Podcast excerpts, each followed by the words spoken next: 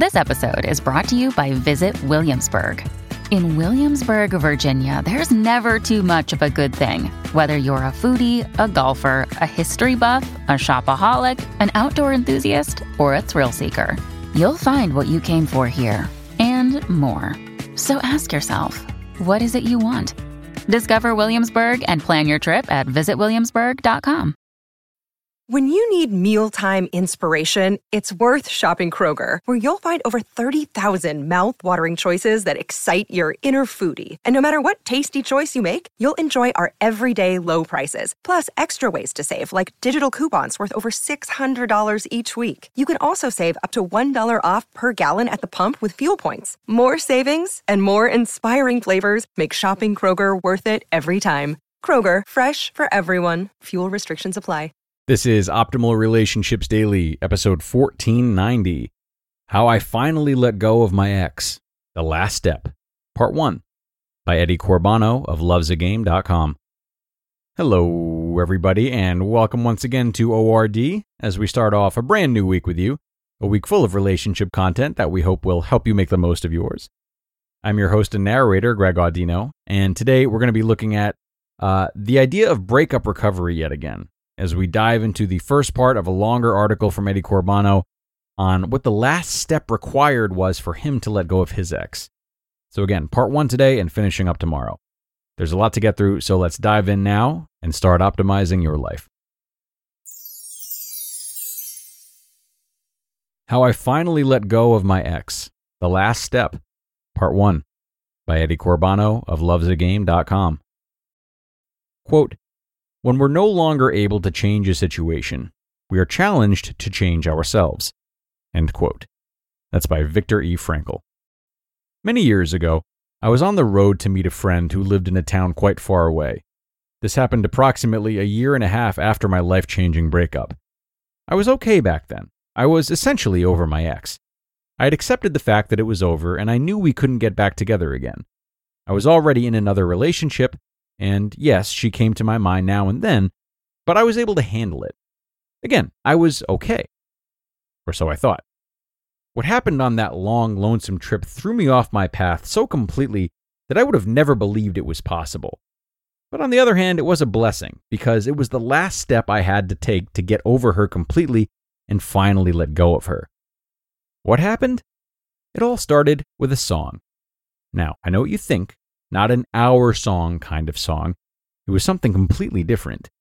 The radio played an unfamiliar song that touched me on such a deep level that I never thought was possible. The lyrics and the melody knocked me out completely.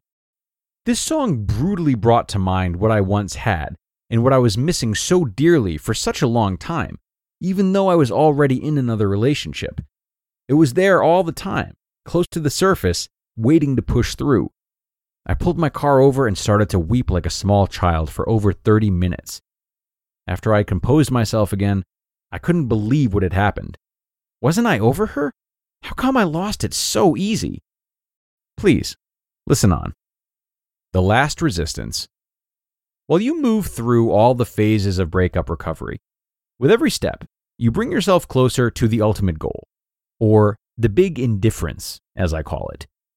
The big indifference is something you need to say you are truly over your ex. Because one fact that remains is that you are not over your ex and you haven't let go until you can do this one thing stand in front of them, talk to them, and feel nothing. Just a distant memory of a once held emotion. I know that seems impossible for you today, but ultimately this will happen. But before you reach that goal, there is one big bump on the road the one I was facing at the time, triggered by a simple love song. What happened that day was that, in spite of being over her, I just hadn't let go of her yet. Where's the difference? I went through all the phases, I followed the no contact rule, I suffered through the emotional roller coaster, I consciously accepted the fact that we were not together and would never be again. I rediscovered myself and learned to live alone. I found a life goal, loved myself, and found a wonderful girl. And after all that, I still broke down hearing a silly, cheesy song? A powerful belief. My problem was that in my head, there was this mathematical equation I'd set up so long ago. It was simple but effective, and still held power over me.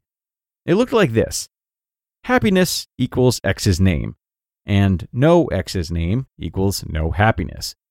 A simple belief that was so powerful that it made me break down after a year and a half of breakup recovery. It was there from the beginning without me even realizing it, lurking, waiting to come out in the open. Never underestimate the power of a single belief. Now that I knew what went wrong would hold me back all this time, I could approach that problem differently. I did that in two ways. How to finally let go of your ex. I knew how powerful affirmations are. I used them heavily in the acceptance phase, so I was confident that they would help me also with this problem. Affirmations are the best way to change false beliefs. Breakup recovery essentially boils down to one thing changing a set of dominant beliefs.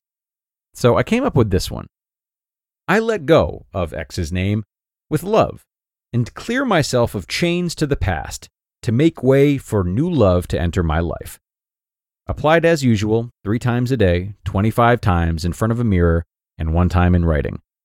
Let me tell you, it worked wonders.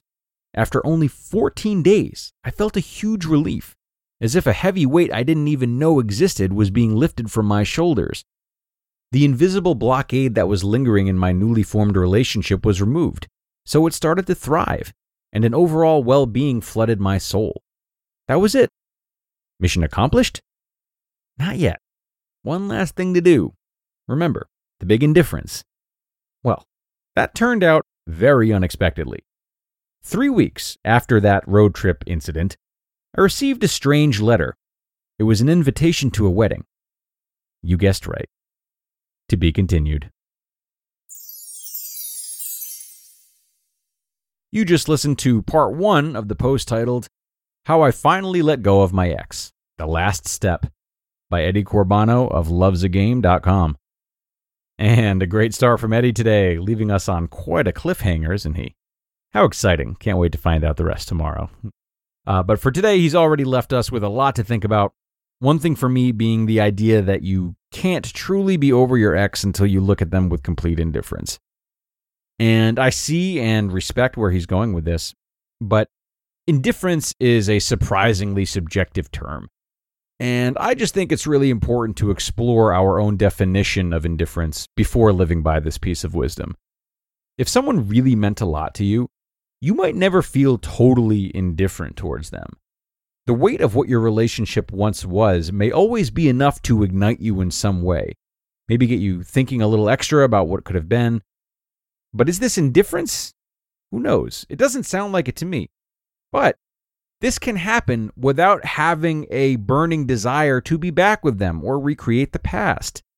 And to me, that's a healthy amount of indifference, or indifference in just the right places. So stay mindful of the nuances of indifference, as well as how it may come in waves depending on how circumstances stand to change after the breakup. Sometimes recovery is up and down, one step forward, two steps backward, and that's okay. But that's enough from me today, everyone. It's time to get going and gear up for part two tomorrow. So I thank you for joining me. I hope you enjoyed part one as much as I did, and I will see you back again tomorrow for the rest. That's where your optimal life awaits.